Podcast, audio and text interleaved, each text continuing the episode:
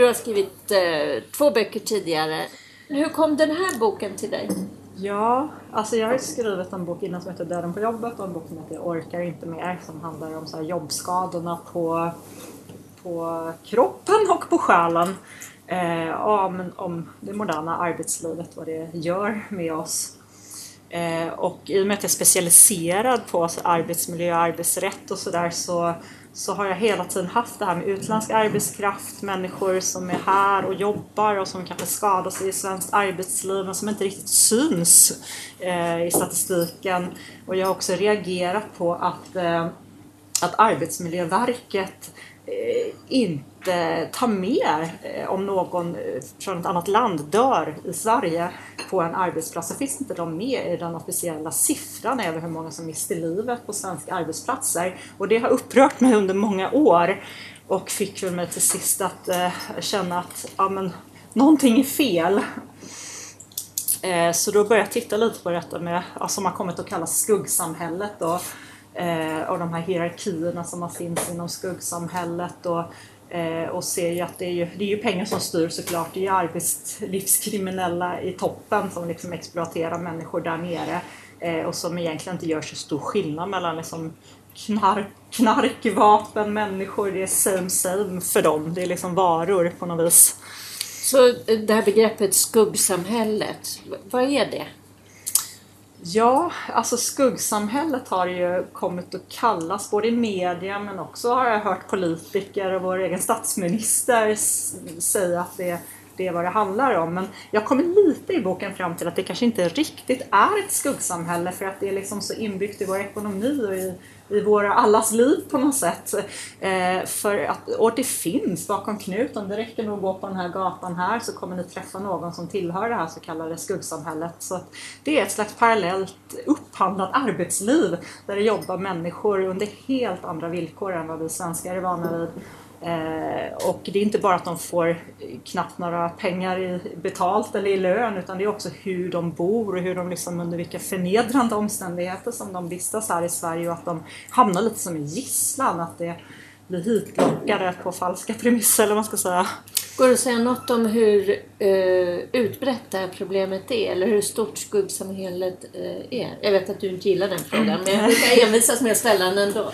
Ja, att, att säga hur, exakt hur stort det är går inte för att det, de jobbar, många jobbar under myndighetens radar. Också de här arbetslivskriminella i toppen då som styr de här företagen, de jobbar de, jobbar, de är liksom osynliga för myndigheterna och de har kanske ett företag som ett brottsverktyg och de kanske skattar lite till staten men så har de ett enkelt exempel som jag tror jag har i boken som har tio vita anställda men egentligen så är det hundra svartarbetare som jobbar där. Så att det här är liksom någonting som staten inte har ingen räkning på. De tillhör inte något så här utstationeringsregister eller något så här som myndigheterna förvaltar. De finns inte, ingen av de här företagen som, som jag har med i boken finns med något sånt register liksom, så de finns liksom inte. Trots att de styr vissa branscher. Men vi kan säga att det har vuxit? Det har vuxit rejält de senaste, ja men typ sex år, de senaste fem, tio åren kan man säga. Det började liksom med att det luckrades upp, att kontrollen av arbetsgivare minskade, att man monterade ner liksom de tillsynsmyndigheter som eh, också de som hade koll på vilken forskning som behövs för att människor inte ska må dåligt i Sverige. Man började montera ner det ungefär för tio år sedan eh, och det, samtidigt som man då underlättade för, för företagare, kanske med rätta på visst, alltså att det är mycket byråkrati och så, men det som har hänt, man såg inte till konsekvensen, liksom att det, det har gjort att vi har fått en mängd eh, alltså skumma företag, alltså rent kriminella, alltså det är maffiametoder de här människorna använder när de, och då pratar vi det i vissa branscher där det är värst. Det är bygg, städ, transport, inom eh, restaurang såklart och så finns det också. Men eh, det finns vissa branscher där det är väldigt svårt. I ett kapitel i boken handlar om en arbetsgivare som försöker vara seriös. Han försöker göra alla rätt. Betala sociala avgifter, betala allt han ska till staten, anställer på korrekta villkor och Eh, men hamnar då, gör, gör affärer med fel personer då liksom och blir skuldsatt och blir liksom utkonkurrerad och utlåst från sin egen arbetsplats. En dag när han kommer till jobbet så funkar inte hans arbetares passerbrickor utan då har de blivit eh, ut, ja, utbytta då av personal eh, som har lockats hit då från forna Sovjet som jobbar här och som det är ju inte deras, e-, deras fel utan det är ju liksom de här mellanhänderna som roffar åt sig ofta stoppar ner en jävla massa pengar i egen ficka också. De, till exempel de hyr ut en, en madrass, kanske 3000 kronor. Jag har en kille som bodde tillsammans med 18 migrantarbetare i en förort till Stockholm. Där den här mellanhanden tog då eh, 3700 kronor per madrass i den här mm. lägenheten. Och det, det, kan, ja, det, det, blir väldigt mycket pengar i månaden som, som man tjänar helt enkelt på den här arbetskraften. Så de blir ju utnyttjade helt enkelt. Jag tänker, boken heter Vi, skuggorna. Mm. Eh, du skildrar det här skugg, skuggsamhället via eh, skuggorna själva. Berätta lite om det. Ja, det var faktiskt Moa och jag som satt eh, och, och, och stötte och blötte ut husen för Skuggorna, som vi först tänkte var ett taget titel. Men det var också så någonting väldigt bra, för då kläckte faktiskt Moa idén att vi Skuggorna, att, det blir, alltså, att vi vänder perspektiven helt enkelt. Att den här boken berättas inifrån skuggsamhället ut. Alltså de som då är vi ser på, på, på dem som är vi. Alltså vi vänder upp perspektivet. Eh, och det, det blir mer intressant då för då, då, då ställer, alltså någonstans så frågar man sig själv som konsument också. Att man kanske börjar tänka sig för lite om man går till någon nagelsalong eller om man byter däck på sin bil eller vad tusan man nu ska göra. Man ska ha städ i sitt eget hem eller använda sig av rutor. Alltså vilka är det som jobbar egentligen och får de det betalt som det är sagt på pappret? Och så liksom, det är inte helt lätt men det är kanske så att vi alla måste vakna. Men framförallt så är det våra stora upphandlarna som måste vakna, stat och kommun och landsting. För det är verkligen skattemiljarder som hamnar i de här bovarnas fickor. Mm. Och det, de pengarna kan gå till någonting mycket bättre. Men om vi stannar lite vid eh, personerna som mm. du möter i den här boken. Aura har en bärande roll i den här boken. Vill du berätta lite om henne? Ja, jag valde en kvinna som eh, huvudperson. Dels för att hon är jäkligt stark. Eh, också för att det inte bara ska komma att handla om bygg där de stora pengarna finns utan också handla om städ och de branscher där det är, där det är alltså, har möjligt ännu värre villkor eh, och där det, man tjänar ännu mindre pengar. Eh, Aura kom hit, blev hitlockad via manliga bekanta som de var inom bygg då. Och så kan det ofta vara att männen jobbar inom bygg, kvinnorna inom städ och så lockas de hit. Eh, ofta köpta arbetstillstånd. Och då är det någon mellanhand som åker till, eh, till ett land, i det här fallet var det Nicaragua. Eh, och eh, den här mellanhanden på den här byggfirman då här i Stockholm eh, erbjuder arbetstagarna där, eh, unga killar, arbetstillstånd eh, och säger att ja, men jobbar ni på riktigt bra så kan ni få stanna i Sverige. Och så kommer kvinnorna med och hamnar då i städ, ibland i prostitution. Men i det här fallet var det inte alls så, utan i det här fallet så är Aura faktiskt en väldigt högutbildad person i sitt hemland, politiskt engagerad och därför blev hon en, ett hot för staten där just nu, så som läget är i Nicaragua. Så att hon, hon sökte sig hit Eh, men sen kom också de här bygg, byggkillarna hit också och jobbade för det här kriminella byggföretaget. Så en av dem var det som bodde i den här förorten med de här 18 migrantarbetarna. Eh, och, eh, så att ofta så är det mellanhänder och så har man en, en, en chef i toppen som eh, eh men just Aura, precis. Aura, jag valde Aura för att hon, hon är stark och hon kan också sätta ord på det här utnyttjandet. Och det tycker jag, det, de flesta är för rädda, de vågar inte. Och de kanske inte heller har orden att liksom berätta om, om det de utsätts för. Men Aura ville från dag ett när jag träffade henne eh, och under det ja, halvåret, året nästan där vi har liksom kommit varandra närmare och närmare och närmare så har det liksom, hon har berättat mer och mer och mer. Och hon har verkligen kunnat sätta ord på vad det är och ifrågasätta Sverige också för hon trodde ju att Sverige, hon säger någonting att Sverige är ju första eh, första land, ni är ju liksom så här funkar det, här finns det inte korruption och här är det liksom inte eh, och så utgår ni från hur det är i sitt land och, och tror att det ska funka här liksom om man gör rätt för sig och jobbar och så. Men eh, nej det, där blev hon jättebesviken på Sverige och hon hamnade också i en rätts, eh, Eh, rättsligt i domstolen. Hon hamnar uppe i ett... Eh, hon städade först i Stockholm men sen så hamnar hon uppe i Arjeplog. Eh, hon blir ditlockad för hon skulle vara barnflicka och hon skulle städa lite på en restaurang hette det. Men för det här skulle hon ta hand om restaurangägarens barn. Sen kommer hon dit och hamnar i en källare som inte liksom är utrustad för att bo i och upptäcker att hela huset är fullt med svartarbetare från världens alla hörn. Eh, hon, eh, de här barnen är inte restaurangägarens barn utan det är en, ja, också faktiskt en utnyttjad kvinnas barn eh, som utgav sig för att vara liksom, men som har ett, förhåll, ett löst förhållande med restaurangägaren. Eh, och eh, ja, så hon blir satt liksom att eh, ja, men, driva, hela, driva restaurangen. hela restaurangen kan man säga. Tre restauranger dessutom, ett kök mm. med tre restauranger. Eh, och, och hennes kille följde med dit och skulle då bli erbjuden jobb i byggbranschen sades det, men eh, det blev inget av det. Eh, så att han började också jobba och göra pizzor och de jobbade väl en, ja, mellan så 12 och 16 timmar om dygnet. Eh, de hade inte en enda ledig dag på sju månader. Aura fick, ja, typ, som kunde få så lite som 2000, 1500 kronor, 2000 kronor i månaden Eh, som mest betalades en, en månad 9000 kronor. Det var det allra mesta hon fick. Eh, och eh, ja, och eh, Ja men det var ju helt uh, horribla förhållanden faktiskt. Men sen är det ju, när man läser, men sen är det ju som att samhället sviker henne en gång till genom att uh, det går till domstol men, men hon får ändå inte rätt.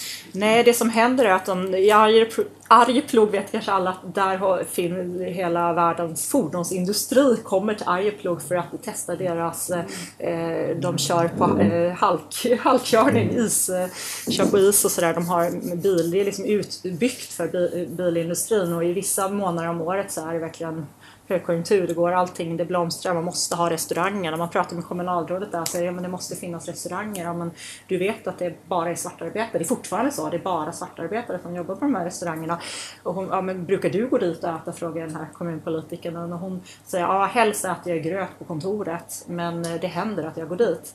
Men alla vet att det är så och de har inte liksom bokföringen är inte korrekt och de har ingen riktig personal. Det är inte ett enda rätt. Och Skatteverket har varit på dem, Ekobrottsmyndigheten bara la ner. Så det händer liksom ingenting. Och det som hände då var i alla fall att till slut så, så började ju folk undra varför är det människor för, för en kompis till som har blivit utnyttjad i byggbranschen här i Stockholm, eh, en kompis till dem hamnade som heter Lester, åkte också upp där i plugg och började jobba där. Så till slut var det de tre som var restaurangen i stort sett. Eh, det var de som jobbade allra, allra hårdast. Och sen så deras chef i köket då en ja, en person, en kock som sprang runt med samurajsvärd och hotade dem till livet liksom.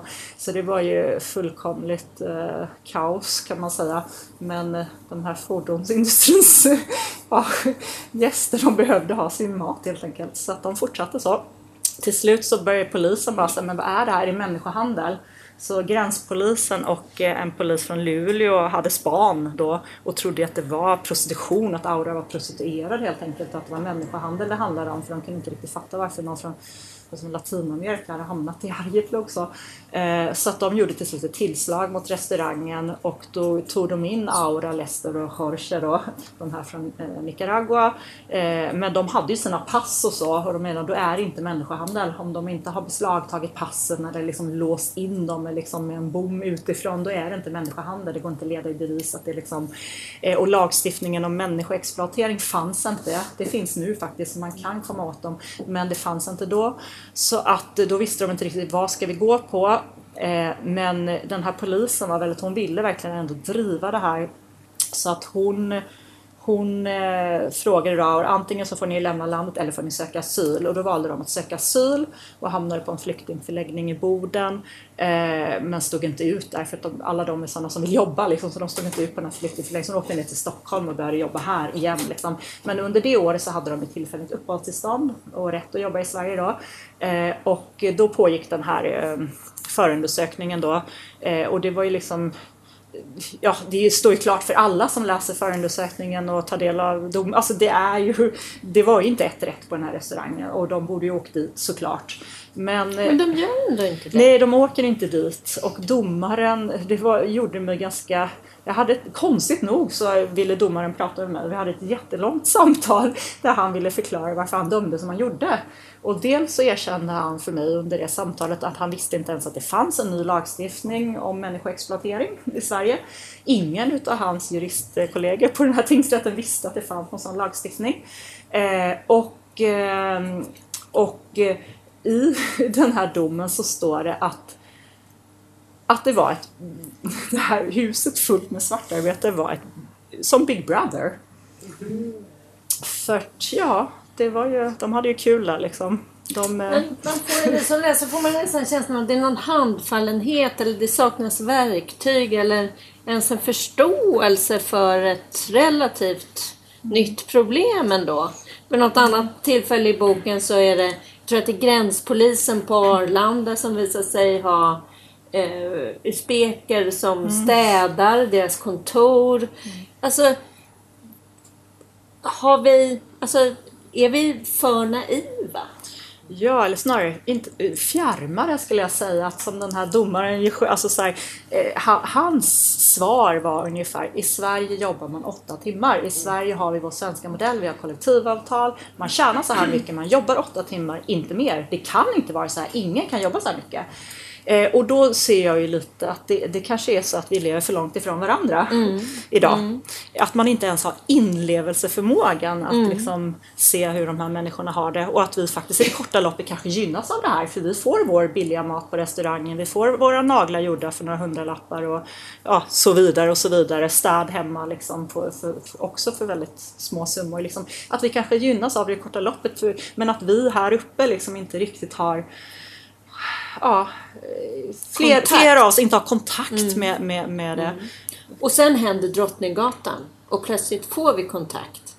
Eh, för här är det som att eh, Akilov som kör lastbilen visar sig vara en av de här eh, väldigt utsatta arbetarna. Så då är det som att skuggsamhället kommer upp till ytan, eller? Ja. Hur är den historien? Lite, det var faktiskt så arbetet med boken började för att jag sitter själv på Drottninggatan och jobbar precis där lastbilen körde.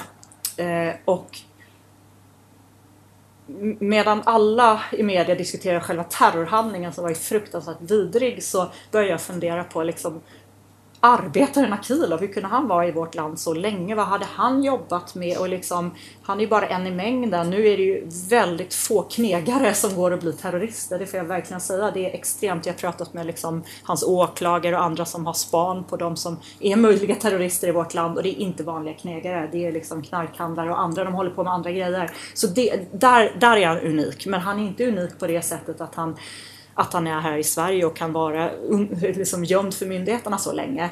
Han hade ju varit här som asbestsanerare då. Och samtidigt som, som, som det här hände på Drottninggatan så, så såg jag att det hade varit massa, jag hade hållit på och granskat asbest på skolor och hur renoveringar gick till på skolor och sett att både på förskolor och skolor runt om i vårt land så var det massa bristfälliga ja, saneringar och rivningar där asbest liksom spreds bland barn och det var liksom och så började jag titta på de här kedjorna och, och det är ju kommuner då som har upphandlat det eh, och då hittade jag att det var usbeker som jobbade nere i kedjorna och de jobbade på polska ID06-kort och de eh, jobbade utan att eh, någon där uppe visste att de överhuvudtaget jobbade där. Jag hittade en kille som var alldeles för rädd för att ställa upp i boken men han han, vi träffades här på Medborgarplatsen, satt ner ett par timmar och pratade med varandra. Livrädd eftersom han kommer från en hemsk regim. Men han, han berättade att det, han fick ingen läkarundersökning. Han hade kapat asbest, rör, de är fulla med så här blå asbest, farligaste sorten, bara rakt igenom och andats in en massa asbest. Eh, och eh, det dör man inte av direkt men om 20 år så kan han dö i den mest hemska cancerform som finns, mesoteliom, som man dör inom loppet av ett år.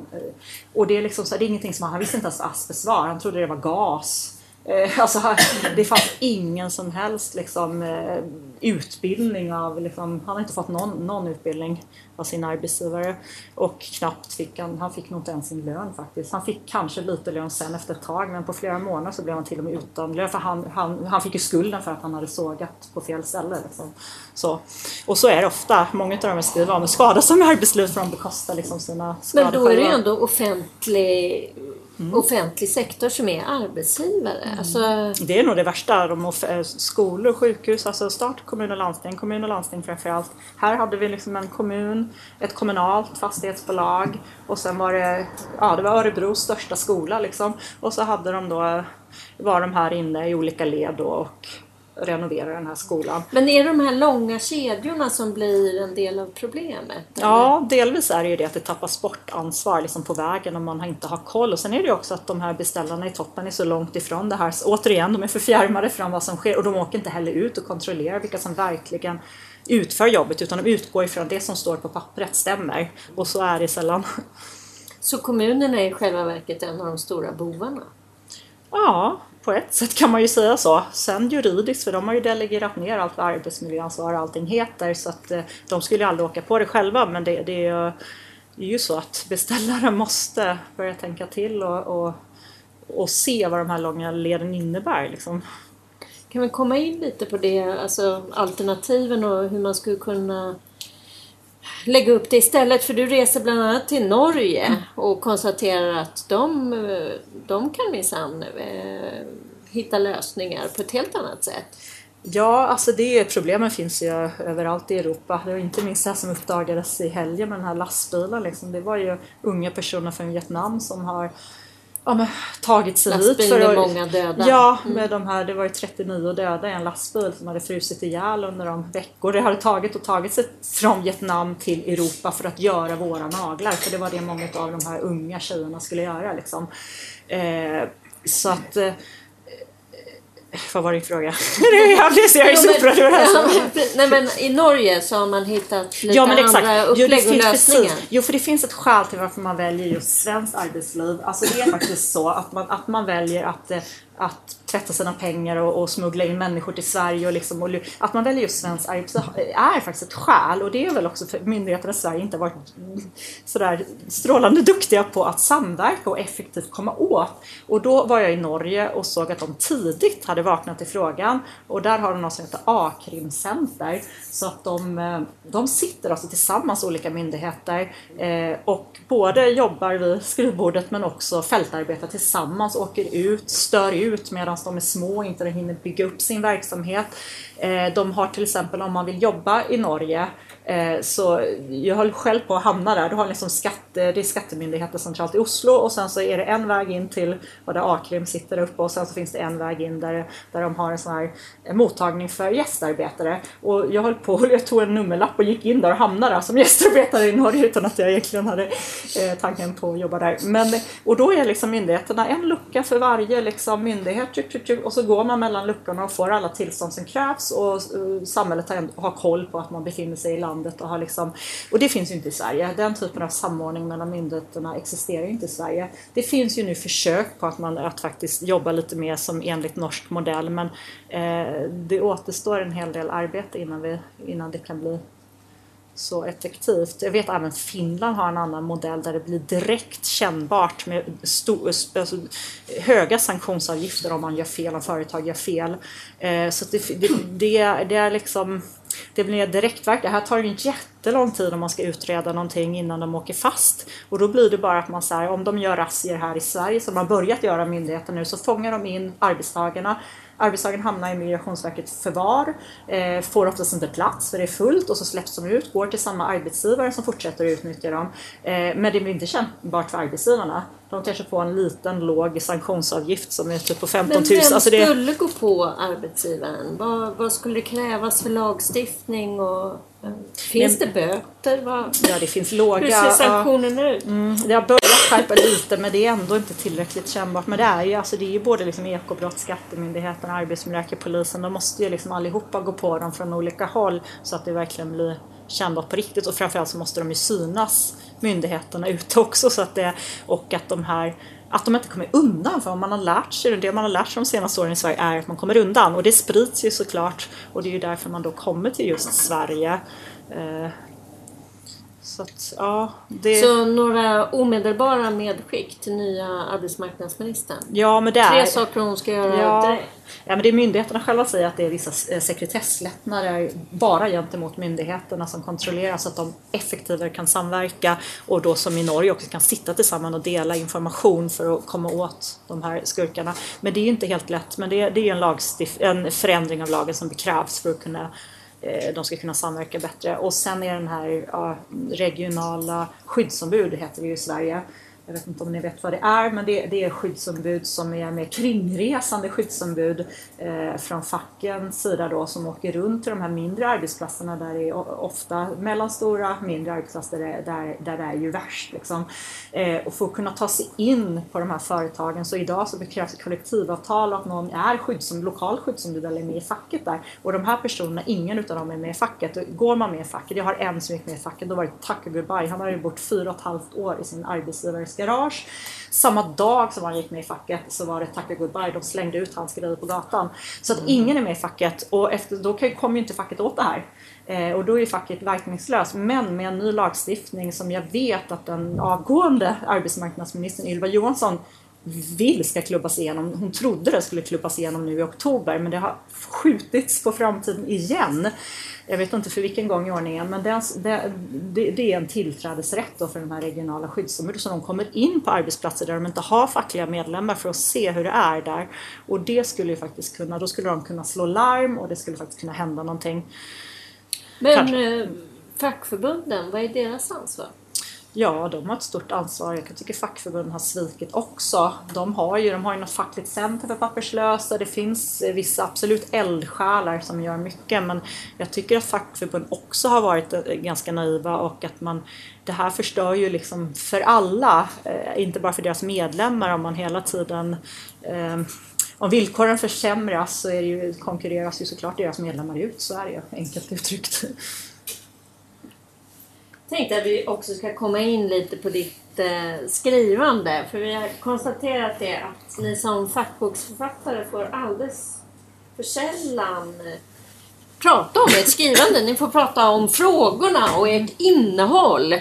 Och sen så ringer en massa andra journalister dig och så vill de ha din research i princip. Och så får du bara prata innehåll och innehåll och innehåll.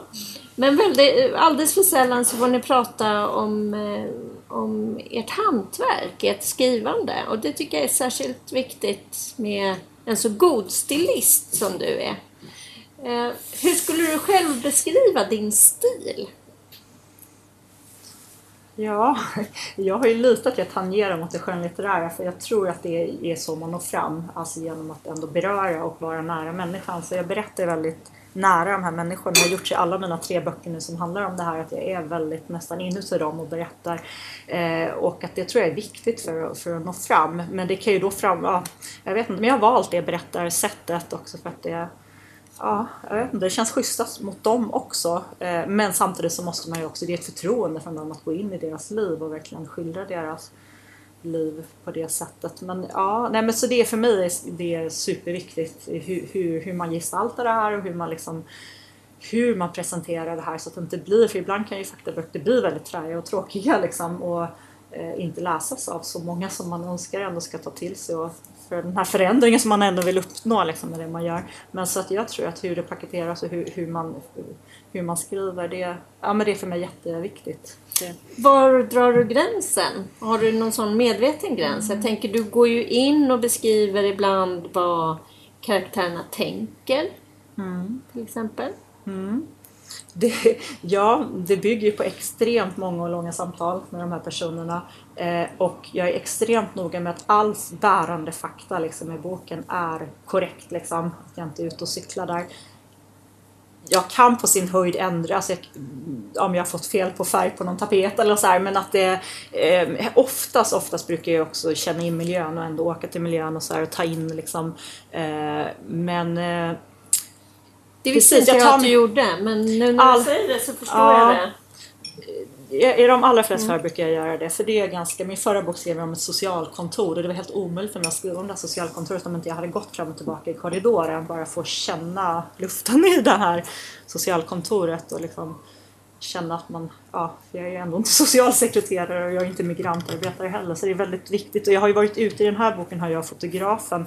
Jag började ju granska det här för en tidning innan eh, och eh, då var vi ute på deras sovplats, alltså där, ute i industriområdet, ute på byggen, ute och besökte nästan alla industriområden runt omkring Stockholm. Här besökte vad jag kallar för en gudsfjätna gator liksom, där det är kriminalitet från början till slut och var inne i verkstäder och vi kunde ju då inte utge oss för att vara journalister utan, eller, att vi skulle skriva, eller att jag skulle skriva den här boken utan det var ju liksom att vi hittade på, liksom, vi hade hyrbil och så hittade vi på att fotografen eh, som är väldigt eh, kunnig på motorer och bilar och sånt så hittade på att vi behövde renovera hans gamla eh, fixa till hans gamla Amazon, liksom att bromsbeläggen behövde fixas till och sådär. Och medan han stod och pratade så var jag runt och tittade liksom hur, och såg ju då att människor sov där och Eh, vi aktar oss för att prata med människor på arbetsplatserna utan det är jätteviktigt att prata med utanför arbetet för det är livsfarligt för dem att prata med dem på jobbet.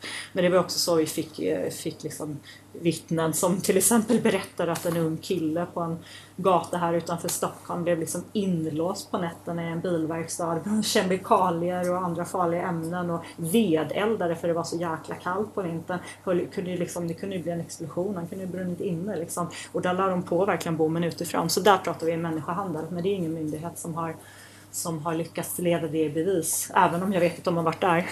Men jag tänker att du är eh, orädd om man tittar till eh, din metod. Alltså du har ju stundtals närmast wallraffat eller ja, verkligen varit på platser som har varit ja, tveksamma säkerhetsmässigt och de här kriminella som driver en del av de här företagen vet jag att stör liksom hanterat hur mycket du ska kunna skriva om eller mm. inte skriva om och så. Ja men där är också lite mer det skrivtekniska att det är viktigare för mig att gestalta det för att få liksom att bli berörd och bli upprörd om man säger så. Att det är på något sätt viktigare än att hänga ut enskilda förbrytare och det skriver jag i förordet också att jag gör faktiskt inte det. Jag har tvättat bort företagsnamnen, jag har tvättat bort enskilda förbrytare för det i sammanhanget är faktiskt inte intressant för de är så oerhört många i Sverige och det här är ett systemfel på politisk nivå liksom. Eh, och ja, det, det är andra som behöver vakna, det är en egen bok tror jag att göra. Jag träffade en, en, en som har skrivit en motsvarig bok i Norge och han har gjort tvärtom. I Norge har man en annan publiceringstradition mm. där han har liksom eh, hängt ut varje enskild förbrytare, kedjor, bilder. Eh, de har varit nere i Europa och tagit bilder när någon av de här ligger i en pool och dricker öl. Och liksom, ja, alltså, ja, han har skrivit en annorlunda typ av bok men det handlar om exakt samma sak. Men där kan man ju, ja, medan jag då hellre har valt att lyfta fram människorna och gestalta deras tillvaro i Sverige liksom, och genom dem så förstår man ja, peng, att det är pengarna som styr här uppe men att människan ska vara i centrum på något sätt. De som utnyttjas. Jag frågar en annan sak. För till vardags skriver du ju som sagt för Dagens Arbete. Du är heltidsanställd där. Eh, är det stor skillnad för dig att skriva journalistiskt och när du skriver dina böcker? Nu råkar Dagens Arbete vara en tidning där man får skriva väldigt berättande. Eh, eh och så. Men det är ändå så att man kan ta steget vidare när man skriver böcker och det är en frihet tycker jag att få skriva och att få göra det på sitt sätt liksom. Eh, och, eh, eh, ja, och att man kan problematisera det ännu mycket mer genom att ge plats åt människorna på ett sätt som ändå inte, även om vi har långa reportage i Dagens Arbete så är det, det räcker inte för att, för att eh, ge plats åt det som sker. Alltså det, det är mer komplext än ett reportage. Så att jag tycker det, och sen är det också en frihet i att ja, men man kan ta sig kanske friheten också berätta ännu mer gestaltande i en bok än vad man kan göra i en tidning. Eh, så. Men man måste ju, det är ju samma liksom, det måste ju vara lika rätt. Man kan ju inte skriva liksom, man måste ju ha belägg om man nu skriver fakta. Eh, skulle jag skriva fiktion så hade jag ju kunnat skriva hur jag velat men det, det är ju ändå verkliga personer det handlar om även om man har använt ett sånt grepp liksom. Men det måste vara mer ensamt? Att gå från en nyhetsredaktion mm. till att sitta ja. helt ensam i sex månader och, och knattra på sin dator. Ja men det är skönt. Vara själv. och inte varit, jag har faktiskt inte varit i stan heller utan jag har varit i den förorten där jag själv bor eh, och struntat i att åka in till stan. Eh, och då får man mer gjort kan jag säga. Mm. ska släppa in lite frågor. När jag ser så här nagelställen så tänker jag mig antagligen är någonting fel här. för, att, för att liksom, det ser inte okej ut. Eh, och det ser inte ut som om de är utsövda och sådär. Men, men hur ska man veta?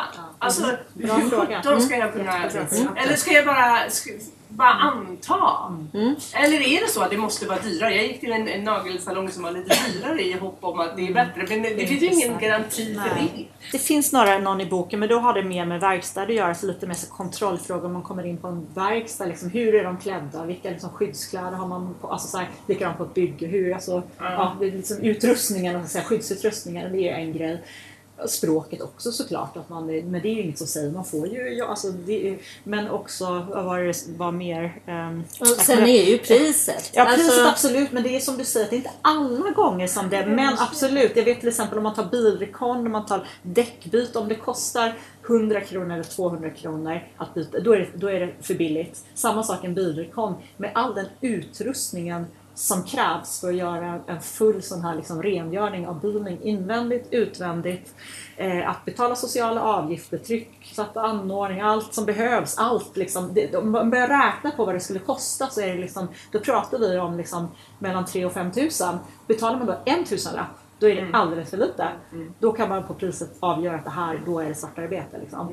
Men nagelsalonger vet jag, där har jag någon i boken som så här, en, en Ja, men en person som har tvingats att bli egenföretagare, har jobbat, liksom, gjort naglar på Östermalm och liksom halva kungahuset och haft liksom, det har utåt sett sett jätteschysst ut och det har, liksom, de har, det har kostat mycket för kunderna men pengarna har inte hamnat i hennes ficka om man säger så. Så då är priset inte alla gånger en, så här, en garant. Du tar också upp bostadsrättsföreningar. Alltså, Det är en del av, av historierna. Alltså, människor som förolyckas i byggnadsställningar utanför en ja. bostadsrättsförening som du har upphandlat och sen så har det... Bostadsrättsföreningar. Jag har ju åkt runt en del också med så eh, inspektör på Arbetsmiljöverket och han var före detta polis som jobbar med organiserad brottslighet. En så fältarbetare och som liksom, han bara, "Ja, men skuggsamhället är precis överallt. Han bara, titta där, titta där, titta där. På varenda jäkla hustak på bostadsrättsföreningar så kliver omkring människor med fritidskläder liksom. Och då är det ju och bland annat så skriver jag om en mongol som städades bort mitt inne på Östermalm i Stockholm. Han fick ett föremål i skallen från 30 meters höjd och eh, när polisen kom till platsen så hade de gömt undan hans blod för de skulle få det att inte se ut som en, en arbetsplatsolycka. Eh, men polisen tack och lov så vände de på ja, på spånskivor och annat och såg att det var massa blod liksom och en hjälm som han absolut inte hade haft på sig utan som bara kladdat lite blod uppe på liksom. eh, Så de hade fejkat liksom och försökt städa undan den här arbetsplatsolyckan. Han eh, hamnar ju då på sjukhus, överlever mirakulöst och trollas bort från landet liksom.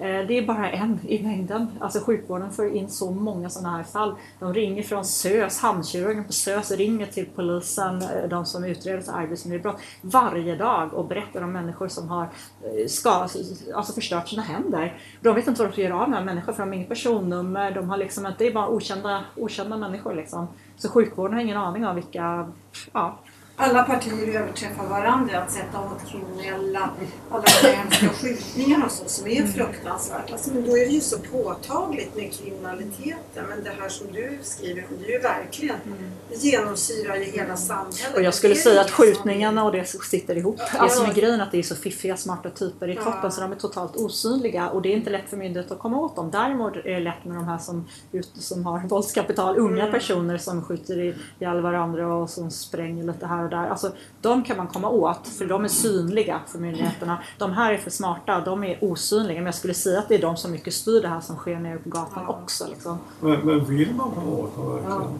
Det, det är liksom frågan. Det, det, Är det korta loppet gynnas? Många Ja. tjänar ju på det där. Jag tar som bostadsföreningar, privat upprustning av hus det, det måste ju vara väldigt många som absolut inte vill att man rör det. Va? Du har verkligen satt fingret på det. det är, jag träffade en branschföreträdare idag som vill göra skillnad inom branschen. Alltså för att, och det finns sådana eldsjälar arbets, från arbetsgivarsidan som verkligen vill, vill, men som då förlorar ramavtal, konkurreras ut direkt och bara får skit för att de vill göra det. Och det är som du säger att det finns en del som verkligen inte vill göra någonting åt den här saken för att det är för komplext, det är för stort, det skulle kosta för mycket och vad skulle det innebära liksom för våra stora byggbolag till exempel? Alltså, så absolut så, och vad skulle det betyda för gemene man också om vi inte fick de här lite billigare tjänsterna? Så visst så är det ju men det måste ju gå, alltså det måste ju ändå liksom in, alltså ska vi ha ett seriöst företagande i det här landet så måste man ju faktiskt ta tag i det. Ja, du pratar om konsum konsumentens perspektiv och så tar vi myndigheterna då. För du var ju lite inne på en idé där som Norge har. Mm.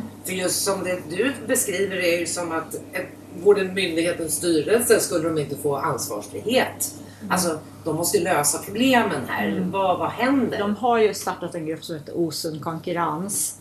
Eh, det man inte gjort i Sverige, i Norge, Finland och andra länder, som har pratat om arbetslivskriminalitet jättelänge. Det var så jag också kom på nu, att jag träffade en polis i Norge när jag föreläste om min första bok där, som burar in typ de värsta typerna faktiskt, arbetslivskriminella. Och då hade han skrivit en bok som hette Arbetslivskriminalitet. Jag bara sa, men det begreppet finns inte i Sverige. Social dumpning har de pratat om där. Det begreppet har vi aldrig pratat om i Sverige. Och det erkände Ylva Johansson för mig att ja, det skulle vi ha börjat prata om för länge sedan. Nu först har man börjat göra det. Så vi har liksom inte riktigt velat se att problemet finns. På releasen kom ju bland annat polisen från Arjeplog som hade drivit ärendet. Det var flera poliser Ja, med Arbetsmiljöverket alltså det- och olika personer som kom så det är Även om upphandlare till och det, med. om det inte hade gått den väg som hon ville så tyckte jag att det tydde på ett sånt genuint Ja. engagemang från en myndighetsutövare och en representant som, som eh, hade jobbat med utredningen under två års tid. Ja. Eh, sett det gå till domstol och få domen emot sig.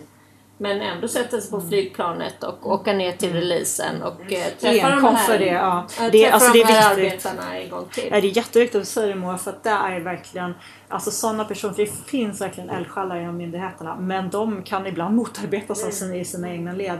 Men det finns extremt kunniga och duktiga personer där ute som vill göra skillnad och som gör skillnad men som måste ha mer, alltså de måste mer, mer resurser och lite mer tydligt från politikernas sida vad de ska göra så att alla på myndigheterna är med. Men den här personen, henne tänker jag på, jag vet Aura, om vi går tillbaka till Aura, att hon så här, hon, hon, när hon berättar om sin historia så säger hon om Linda då, som den här polisen heter, att och sen kom du och räddade mig.